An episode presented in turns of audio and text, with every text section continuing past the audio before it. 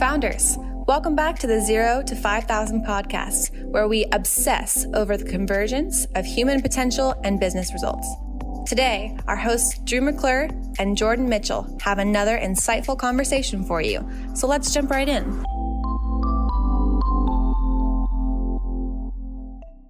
Okay, founders, welcome back to the podcast.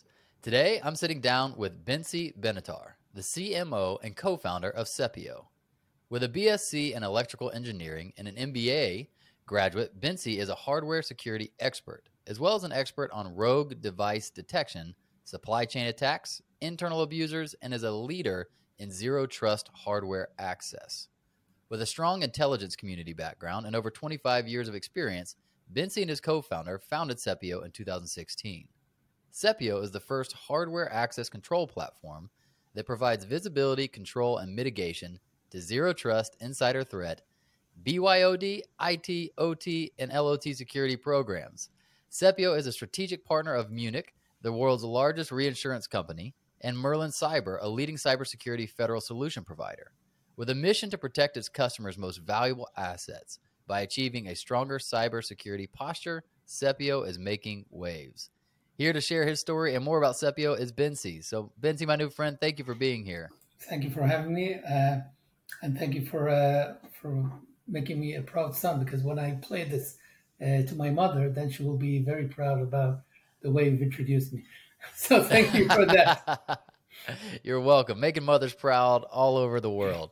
Uh, well, so I, I know just from talking with you briefly offline uh, that this actually isn't your first startup, uh, even with your co-founders. So I'd love to hear just a little bit of how, how this all got started. Um, so uh, originally I was a, a, an academic reserve. That means that uh, I first went to um, to study. I got my bachelor in science degree in electrical engineering, and only then I got enlisted to the uh, to the IDF, uh, where I met uh, uh, whom will be my two partners for life, my two co-founders, Yossi Appleboum and Iftach Bratspiess and we've been uh, we've been working together for almost uh, 30 years now. This is uh, actually our third company together. Wow! And uh, yeah, um, two were su- successfully acquired by Nasdaq traded companies, and uh, Sepio is the the third one.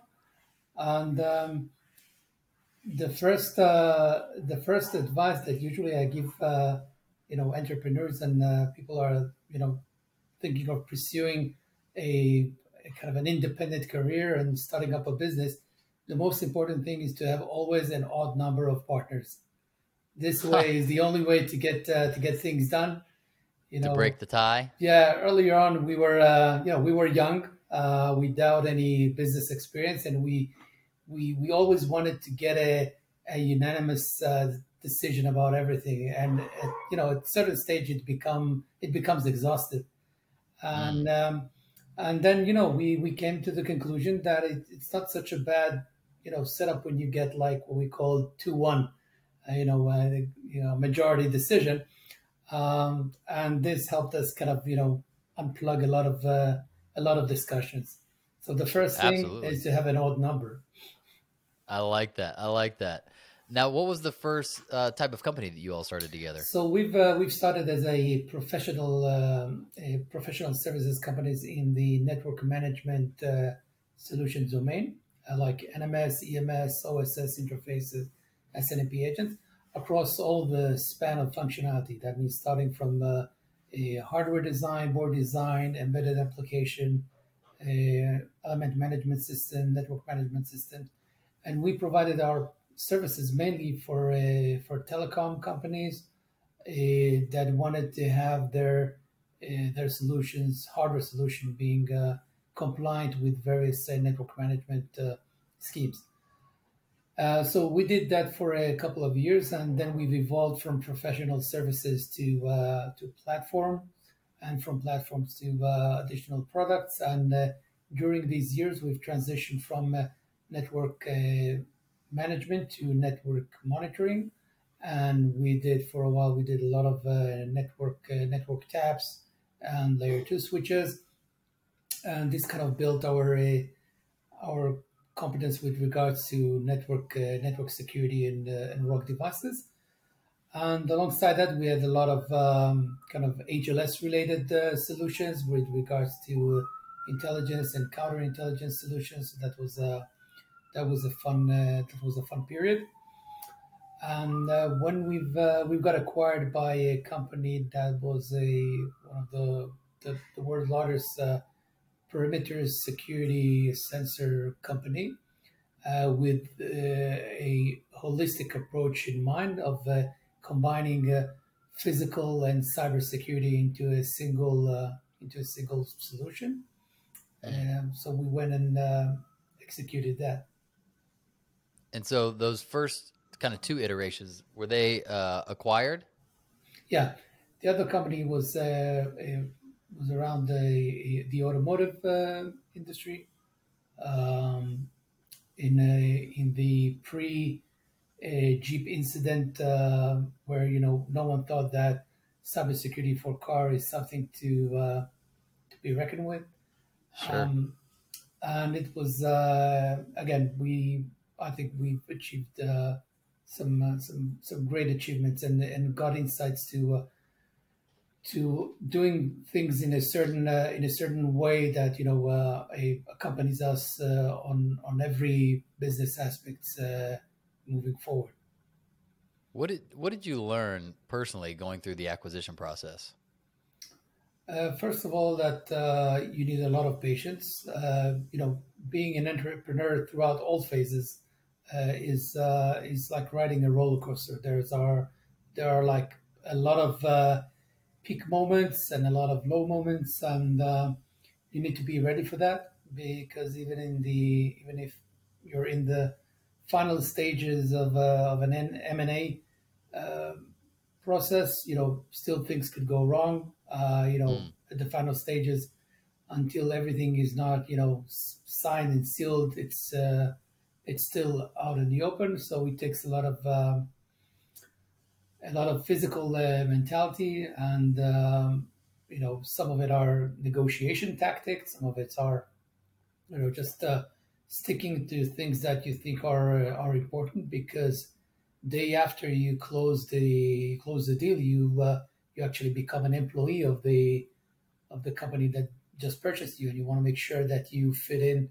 to the to the existing uh, co- acquiring company you want to sure. make sure that uh, the people that uh, and friends that have accompanied you for uh, for that journey uh, when you were a startup and now get incorporated into a, a incorporated company uh, are being well taken care of and uh, that each one find its rightful place and it's it's not a it's not about you know just myself and my two co-founders uh, because obviously we got the the kind of the highest reward on, the M and A process, but it was also about the our loyal employees and friends that um, that were a significant part of this uh, of this journey and uh, what made it so successful eventually.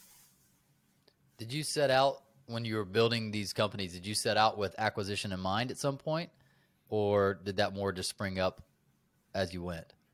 Uh, you know, I, I could have lied and say no, but you know, uh, the, the truth is that you know, especially I think in uh, in Israel where I'm based, you know, the the kind of success stories are mainly about companies that exited. We do have several uh, several companies, obviously in the uh, in the security cybersecurity domain, like uh, Sentinel One and Checkpoint and and others that are doing uh, extremely well in building a and multi-billion uh, companies.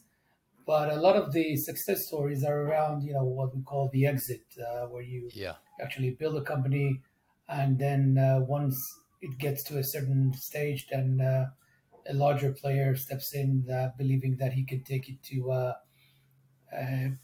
to a better better position, a better offering, better revenue, and that's where you step down. So the exit kind of atmosphere and enthusiasm in Israel is very is very apparent uh, compared from what I've seen in other in other countries. Yeah, yeah. I'm curious. You know, uh, from what I've learned, that the tech scene is actually uh, grown a ton in Israel, and I've even had several Israeli tech and even cyber uh, companies on this podcast, and so I'm just curious why why do you think that is?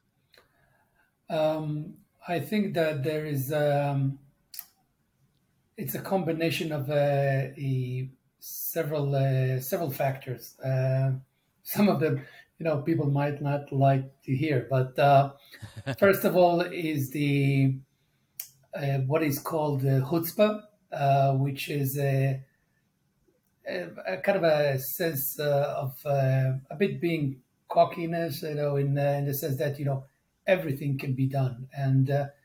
because most cybersecurity companies come from from certain certain units, mainly around uh, intelligence, where making the impossible possible is the is the daily routine. So you mm. get a sense of uh, of empowerment that you can uh, you can do everything. You know, it's uh, uh you want to achieve a certain uh, technical goal that you know no one uh, thought would be possible. Then you'll you'll show them that it is possible. the other thing is that you know we like to um, we like make things easy. So uh, I always joke around that you know one of the one of the first uh, inventions you know uh, that Israel is, is famous is the cherry tomato, and there is the obviously the disc on key and uh, the irrigation uh, a, an innovative irrigation system and all of that. It was to make our lives easier because you wanted something that you could carry with you instead of kind of bulky hard disk. So you, they came out, Dov Moran came out with the disk on key. Uh, you didn't want to wait until the tomato gets large, and so you come up with a, a smaller, more uh, concentrated version of that. And you didn't want to go with a hose trying to uh, to water fields, so we came up with a uh, with, from a company Netafim that uh, came up with an idea of uh, of putting the, embedding the irrigation system into the actual water line. So all of these um, all of these solutions came up from uh, from the perspective of making our life uh, easier. Yeah, you know, I'd imagine just over the generations that chutzpah, that that uh, even looking for the easier way to do things makes a lot of sense. Just even uh, culturally, what you've been through with conflict and things like that, but even just geographically, you know, you think about just the type of terrain that I imagine not all parts of Israel, but many are with the more desert, you know, uh, type experience, you got to be thinking that way, right? I mean, that's got to produce some sort of resilience and and uh, in, in ingenuity and innovativeness, right? Just to even survive and, and grow a beautiful, you know, culture. Yeah. So I think that if you look at, and especially if you look around, you know, what's happening with the a various uh, climate issues and water issues. Uh, there was the crisis in South Africa with regards to uh, a constant supply of water as there's droughts, uh, you know, all over all over the world, and uh, Israel is one of the leading countries in uh, you know in water treatment. You know, taking uh, seawater, making them drinking water, so we are yeah. less reliant on uh, on on a consistent rain flow. Obviously, it helps, but uh, we're no longer rely just on that. Um, so that was, I think, a, a significant breakthrough the fact that we've developed our a, our desert agriculture also helped us not just by sustaining uh, you know the, the food security for for Israel, but actually using that as a as a bridge towards our uh, our nearest and uh, neighbors and uh, neighbors mm. who are uh, a bit far away. So uh, if you look into the Gulf countries and other countries that are with similar characteristics that of Israel. Um, you know, now that we have a can freely engage with them, they can take the knowledge and technology and put it into good use, so that they will have the nutritional security for for their people. Wow. So that's uh, that's where technology meets uh, meets progress, meets a geopolitical uh, a kind of a movement and I think yeah. that's a, that's a great thing. I think that absolutely, uh, yeah, absolutely, and it makes you not as dependent anymore on the on the weather in a sense. You know, like on the things that feel outside of your control. You found a way to still innovate and, and take care of your needs, right? Yeah, Yeah, and there's a lot of uh, there's a there's a cool Israeli company that uh, you know are producing water out of uh, humidity of out of air humidity, so they could bring uh, fresh uh, fresh water to you know secluded villages in Africa or or other places Wow. where you do have humidity. So I think that, um, and personally thinking that that's you know me being old, you know, a lot of years uh, Israel was uh, was mainly famous for its kind of defense technology, and that's you know we're eventually we have very significant security challenges around us. We're in a tough neighborhood, so we had to invest a lot of uh, a lot of our efforts in the defense in- industry. But I think that if you look in recent years, what we've done in uh, in biotech and agtech and and and climate uh, climate solutions and water treatment and things and uh, things like that, um, that makes me very proud because now Israel is no longer known for you know its uh, defense and cyber capabilities, but also the to the fact that it can uh, save uh, palm trees, that it can uh, provide better and optimize irrigation, that it can Mm. provide unique uh, brands of uh, of peppers that uh, uh, that are optimized for uh, for certain for certain areas, and that it can provide uh, high protein uh, uh, bioengineered uh, food uh, to make the the shortage of food uh, less of a problem. It's fascinating. I want to go back to um, just your founder story for a little bit. Are there any uh, any stories or memories of learning lessons that stick out? Right, Uh, being in the startup phase, Yeah. getting an idea off the ground. Uh, what comes to mind in terms of important lessons learned along the way? So, uh, so the first imper- uh, lesson was the the issue of being an odd number of uh, of partner of partners. The second one, and uh, uh, this is something that I always ask, uh, you know, people that you know come to talk with me, you know, saying I have an idea, I want to set up a startup and so on, is uh, uh, chercher la femme. That means you know, look for the wife. So Mm. you need to uh, to understand that. Uh, being a, a startup founder, it's not it's not just about you. It's uh, it's about you know something that affects all your family because when you stay up night and you know and you you're you're completely stressed out about uh, financing or customers or things like that, it has effect on the entire family and they need to make sacrifice because uh, sometimes you know you need to cancel vacations because you need to uh, to be at work or you need to fly somewhere. Uh, it's uh, and it puts a significant burden on your spouse. So, you know, you need to know that it's it's a great thing that you have uh, that you have dreams and ideas, but you need to make sure that your uh, that your spouse is aligned with those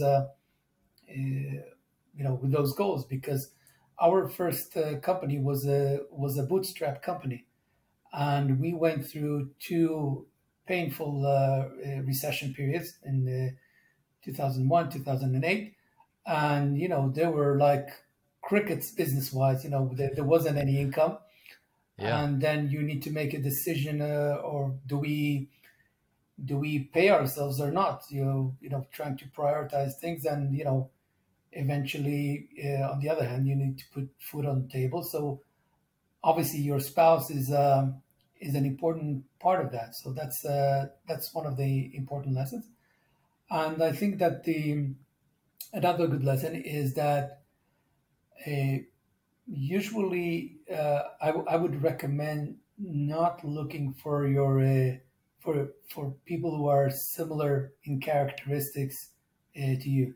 Um, me and my two great partners, we are completely different in uh, in character. We're very different, and I think this is what makes uh, makes us stick for for so many years because each one brings a different aspect, a different view, um, and you know, at every given time, you know, one of us would uh, uh, would kind of push the other two, and uh, each one was optimized character-wise for different uh, for different tasks. So one was was extremely, uh, you know, uh, organized and and and very well calculated.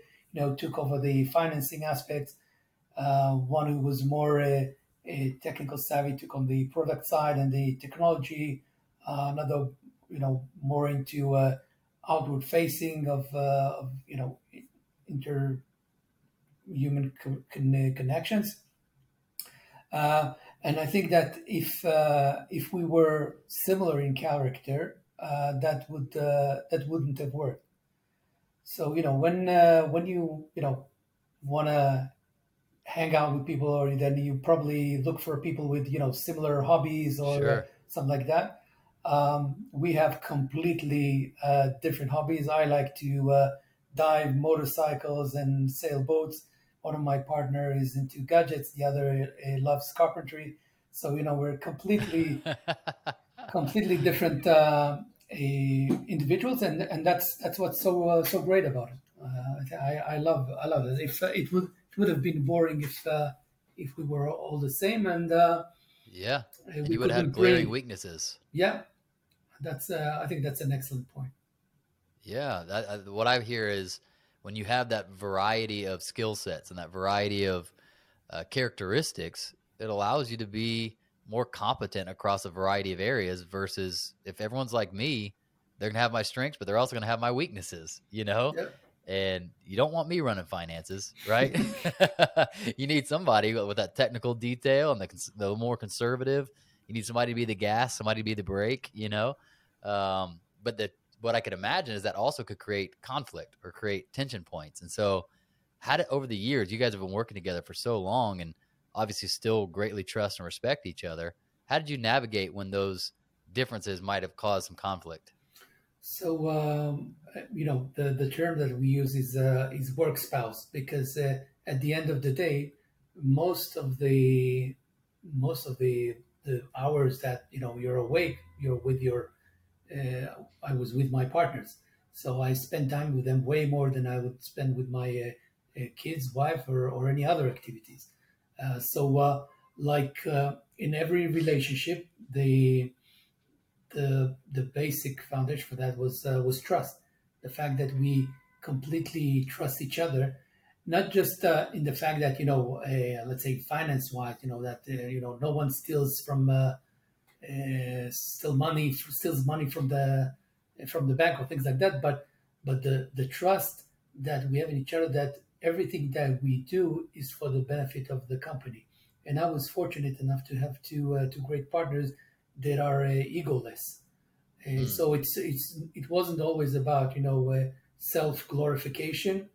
Uh, it's about you know making sure that uh, that we do things that help the company thrive, even if the, it requires you know some uh, I don't know kind of a deep promotion of uh, at certain stages, or you know trying to uh, you know uh, accept things that you know other people would would look at it as uh, why why are you doing that? I, I would have done that. I wouldn't have done that. That makes you personally look uh, look bad.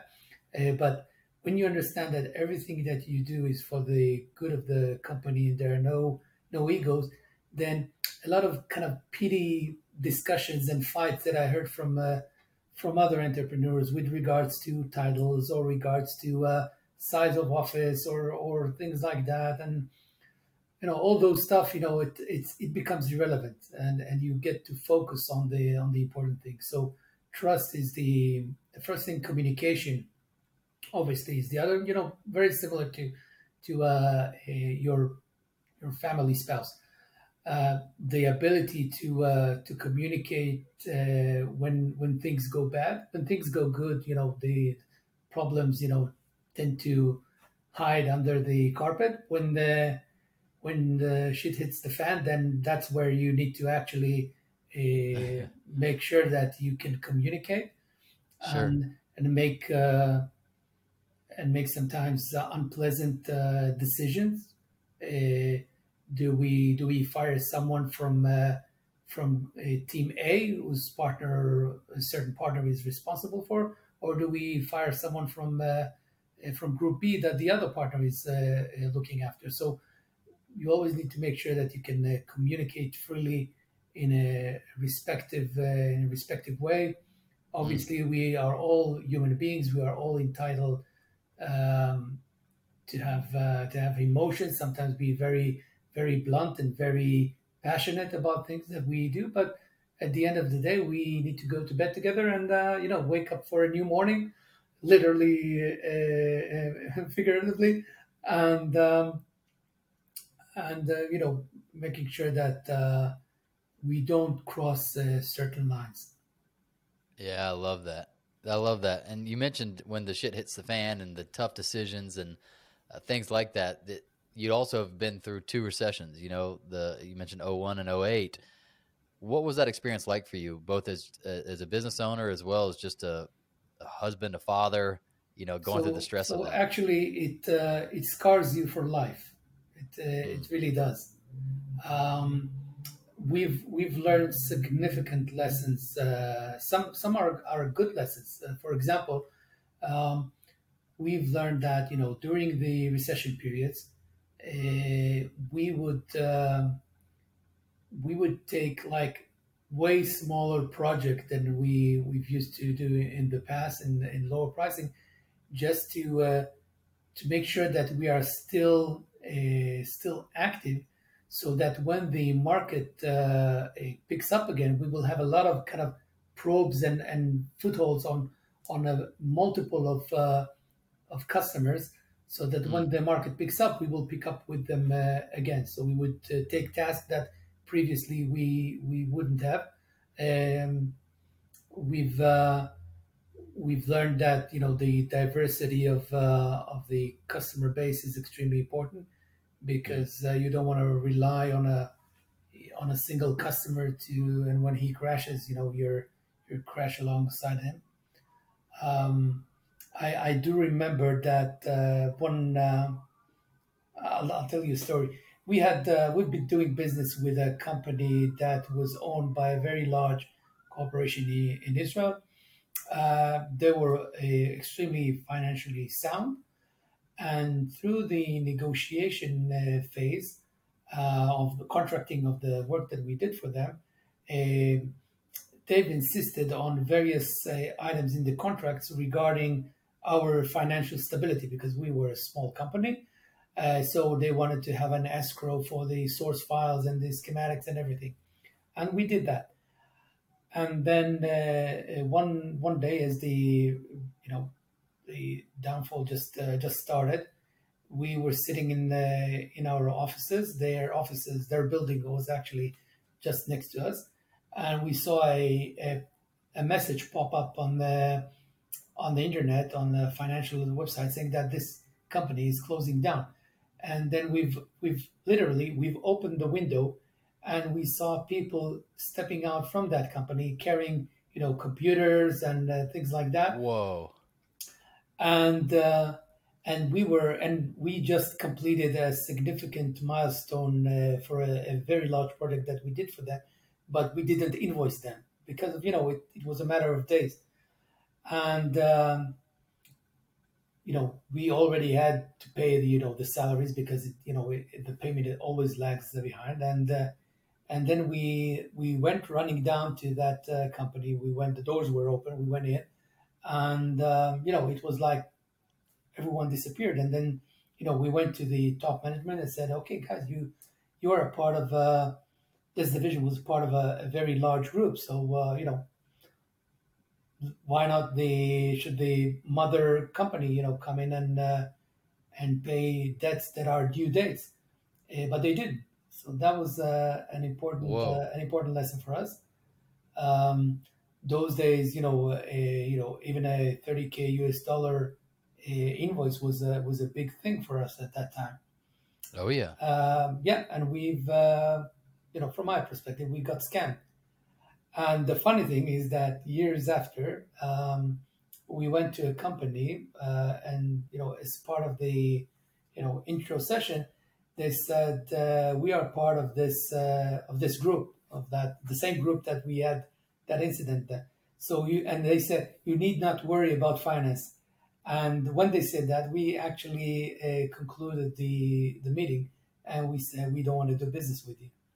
Mm. Uh, so uh, so that's one of the one of the recession uh, recession stories. Yeah, And- that's what that's. Uh, you might have just mentioned what you would do, but my curiosity was if you, knowing what you know now, what would you have done differently uh, in hindsight with that company?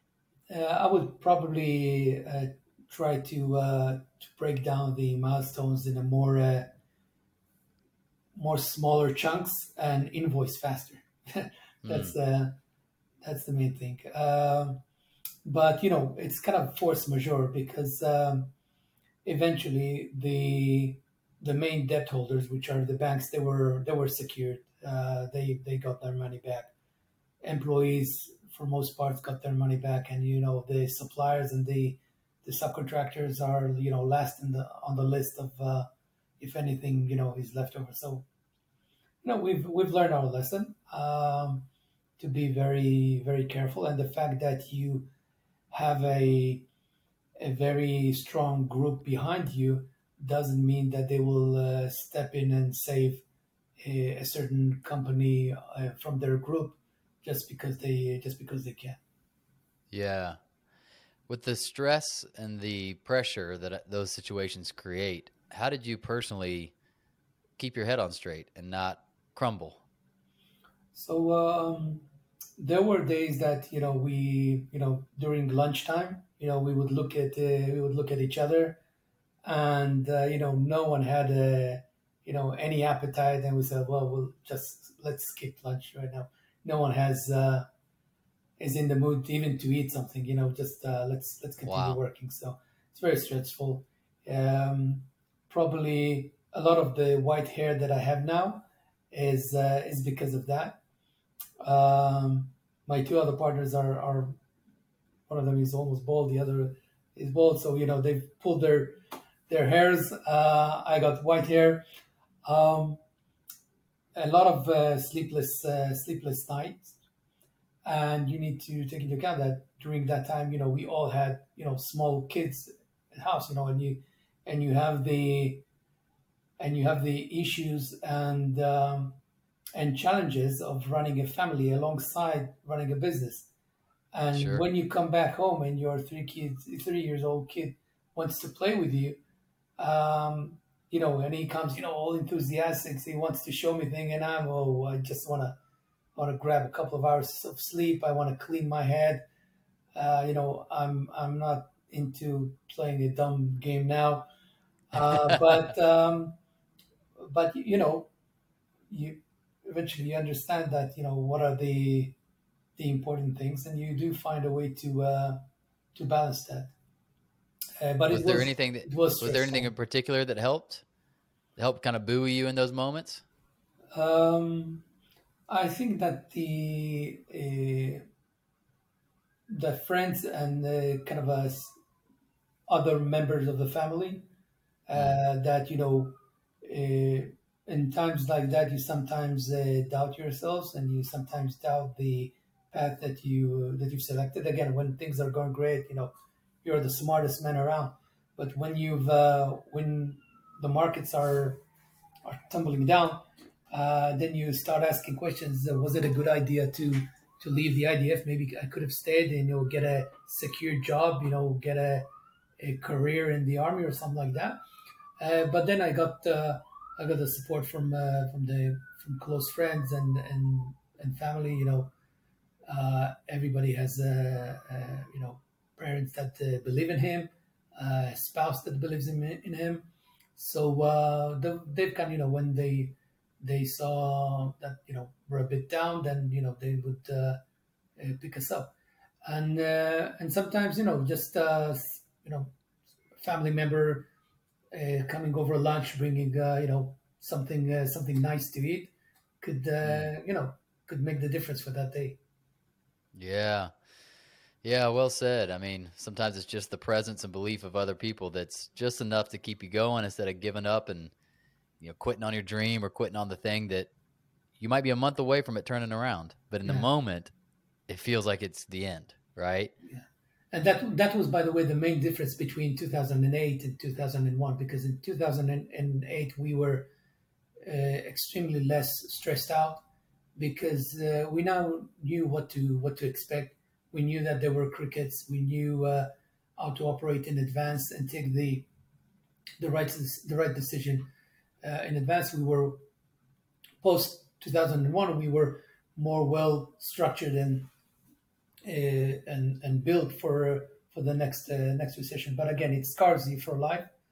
Um, you always um, you always worry about uh, about payments. This is something that even if you uh, you know you have twenty million dollars in the bank, you know you always very conscious about the about payments, even you know to uh, to an absurd uh, an absurd uh, uh way. Yes, I am right there with you. what do you do? Here's what I'm curious about. What do you do now with uh, customers or clients you have that have shown a history of either being delayed or behind on payments? How do you handle that? That's a tough one for me. Um, so first, you need to uh, you need to understand the the root cause for that, because uh, some customers are uh, are just trying to take advantage. Sometimes they, they really trying to take advantage. They uh, they would say, "Oh, you're a you're a small company, and you know that we know that you rely on the paycheck that's coming from us, so we'll uh, squeeze you because we need uh, additional features. We'll squeeze you because we need some uh, some freebies and things like that, and we want to have uh, you know higher discounts and things like that. That's uh, that's one option. The other option is that there are customers that sometimes, especially during these sessions, that are struggling just like you yeah. And then, you know, you, when you start up with a customer, you always come up with these grand words, uh, you know, we're partners and we're in it together and blah, blah, blah, and all that. That uh, kind of uh, pep talk uh, when, uh, when you onboard a, a, new customer. But sometimes you need to put it into, um, into action. And if your, your customer is, is really struggling because for, you know, he's in a, way more uh, deeper S than than you, uh, then sometimes you know you, you, you could do things that you know uh, that could help him a little bit. And although you're stressed out in a recession as well, you might say, okay, you know what? Let's uh, let's find another way. Let's uh, do this. Let's postpone this. You you can't always do everything that he wants, but at least you can you can do part of the things. You can uh, sometimes you can barter things sometimes you uh, yeah you postpone things and uh, so th- that that's the differentiation if it's just a customer that is a, a crappy customer then it's a good thing that uh, you find out uh, about it uh, you know as soon as possible and uh, and let him go although it um, it's sometimes very difficult to let go of a customer but some customers are uh, that we had over the years were uh, were extremely obnoxious. You know, they thought that the owners. They were extremely disrespectful, and uh, eventually, uh, you ask yourself, you know, I'm here. I wake up every morning not to suffer. You know, I'm I'm not here to. Uh, I'm not a masochist, um, yep. and I want to come to work. I, I respect people. I expect people to respect me the same way that I respect them. They don't have to buy from me that's that's fine. Um, but they uh, they do need to uh, to stick to the to any kind of signed agreements or or even you know being a human being. Um, so uh, so during the 20, to 2008 where we were in a way better situation, you know we could uh, we could tell some of uh, some of our uh, uh, suppliers, look, we'll uh, we'll we'll shorten the payment terms for you because we know you're you're struggling, or we'll uh, we'll provide you know with a with a bonus or something like that just to uh, um, to show our confidence in you. And um, and that's uh, that's proven itself because again when the markets pick up again they remember they remember that you oh, yeah. you are a true partner and you are not you are not greedy. You are not taking advantage of uh, of the although you might have.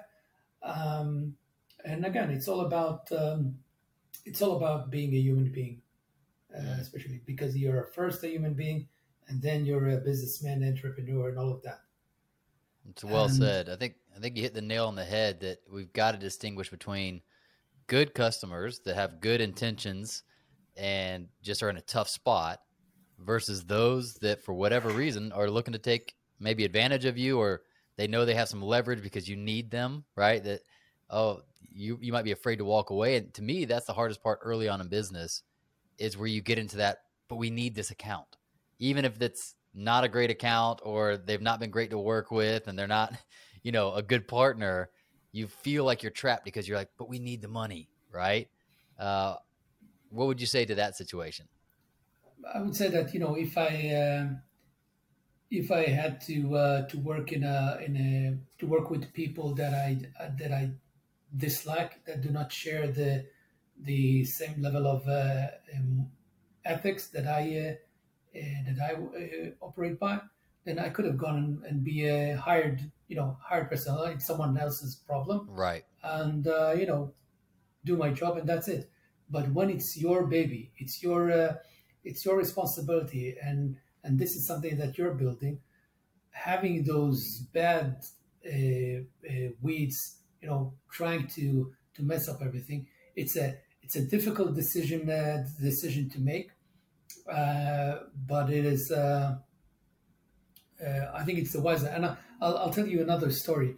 Uh, during the you know the hype of telecom, there was there was a certain large, let's call it, far east country with some very large telco companies vendors and we would hear that story you know multiple times. You know they would come into a small israeli startup and uh, they would ask okay we want to uh, to evaluate a possible cooperation with you. We will even pay for the poc and you know you all get you know you get blind because there's like this huge a corporate is coming uh, you know and is you know willing to pay for the for the poc and then you're you're already calculating the, the number of, uh, of units or links or or switches that you will sell and then they will uh, they will come in and uh, obviously for the integration they will kind of suck all the all the knowledge from uh, from that company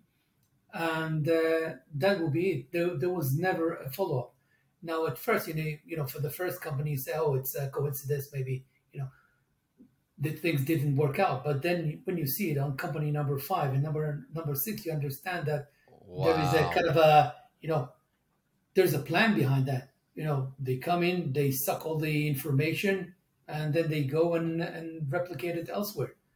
And and the amount of effort that a, a startup company needs to uh, to put, you know, in documentation, in APIs, in specific uh, specific change requests uh, is tremendous, and that kills company. And but they see this huge uh, corporate, this very large corporate that could you know take them to to the skies, uh, but eventually they just bury them. That is that's the definition of a bad actor right there, right? Yeah. And we hate we hate to to think that that could exist because we wouldn't do it. But it's like, man, you don't want to you don't want to be suspicious of everybody, but you you've got to be open to the poss- possibility of protecting yourself from things like that. You know, um, man, you know we right now it's debatable depending on which political side of the country you're on, but uh, most people would at least agree we're in a mild recession here, and our tech scene has for sure taken a, a hit uh, in America.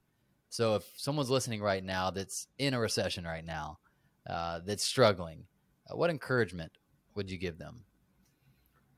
Um, first of all, that uh, eventually it ends. You know, that's the, the first thing. It's mm. uh, it's it's it's obvious, but sometimes you uh, you tend to forget that is that the the economy works in cycles. So you know, we we know that there will be a downtime, and we know that this downtime eventually will will end, and will have re, you know everything will start picking up again, and uh, and in this during these downtimes you need to go into uh, into survival mode and in survival mode you know you you cut whatever you can cut you know uh, that isn't necessary to keep the the body alive.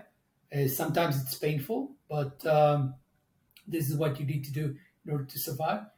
You keep on uh, a, a, you know kind of self advertising and you keep approaching customers and you keep uh, the offering. You you you're more flexible in the offerings that you uh, that you provide. Uh, you know, cutting down the the margins, you know, insisting on uh, historical uh, margins that you had, you know, six months ago, which are not applicable now. You know, if you could, you wanted eighty percent before, you you'll now you have to make do with twenty percent, but at least you got your foot into that customer, and when uh, uh, when the market picks up again, then uh, then you'll be uh, very well situated. And if mm. you hmm. can diversify the uh, your customers to uh, uh, so that you could have customers from less affected verticals hit by recessions, that's that's also a good thing. Um, so you know, in our case, you know, it's it's looking a bit more into uh into defense related uh, companies so that you know they were less hit because they were like on a very uh, a fixed uh, fixed budget so they had uh, money there. and we did uh, you know we took uh, jobs that you know maybe if we were on a hype we wouldn't have taken that just to to put some some money in the cash so we would would do some professional work or maybe even consulting or things like that that put money in the in the pocket yeah. so that we could finance the company for another month or another quarter. Keeping the lights on till things change, yeah. right? Yeah. And when uh, when and when you don't have the lights on, then you move into candles, and then you move into matches, and um, eventually you become a bat and you work at complete dark. Um, that's one thing. The other more important thing is that uh, we need uh, we need always to remember that it is only work. Okay, Mm. And and that's I think uh, one of the most important lessons. Again, being uh, a bit older, um, the fact that you understand that life are short, life is short, um, and I always give the uh, the experience of that is that when you uh, when you walk uh, in in graveyards and you see the the tombstones, you see you know wonderful father, you see wonderful brother you see a, a, a devoted spouse. You never see entrepreneur of the year, best VP BD ever, and yeah. the people that visit you on uh, on your you know annual uh, departure date are not the VCs and are not the uh, the people who invested in your companies or analysts or things like that. They are the close members of your family. So so that's extremely important uh, work is important, self fulfillment is important. Uh, you know, trying to go up in the in the Maslow pyramid is is important so that you won't feel frustrated. But uh, at the end of the day, you you you open the door, you see your wife, you see your spouse, you see your uh, your kids, and uh, and that's uh, that's important. And the the joy and happiness that you uh, that you get from that is way more bigger than any any deal that you might close. And the good thing about it is that if you have small kids, your small kids don't know that there's a recession out there. They're like yeah. in a complete. So you know, tap into their energy. You know, you have a, a crappy crappy day. Everything goes wrong. Cut your losses. Go home. Play with your kids. You know, you've already lost on this day so it could uh, you know instead of, uh, of you know beating you yourself uh, you know at the office just go home play with your kids uh, go clear your mind and uh, and you know once you you're recharged then you know tomorrow probably will be a, a better day it's well said beautifully said Bentsi, I'm going to end it there. That is, that's advice we could all use. Um, I feel it as well that we man, we make it it is a big deal, but we make it almost all consuming at times when we're missing the real life, the family, the friends, the connections, the the things that um, we can have right here, right now, regardless of how work is going. So, my friend, thank you for being here. I know it is late in Tel Aviv, uh, and you have given us time uh, to be here, share your story and your wisdom. It's truly appreciated, and I hope we made your mother proud. thank you very much. I'll let her know. Founders, thanks for listening. We hope you enjoyed it. Make sure you subscribe to the podcast and hop into our monthly founder email so we can ensure you stay on the edge of peak performance and massive business results.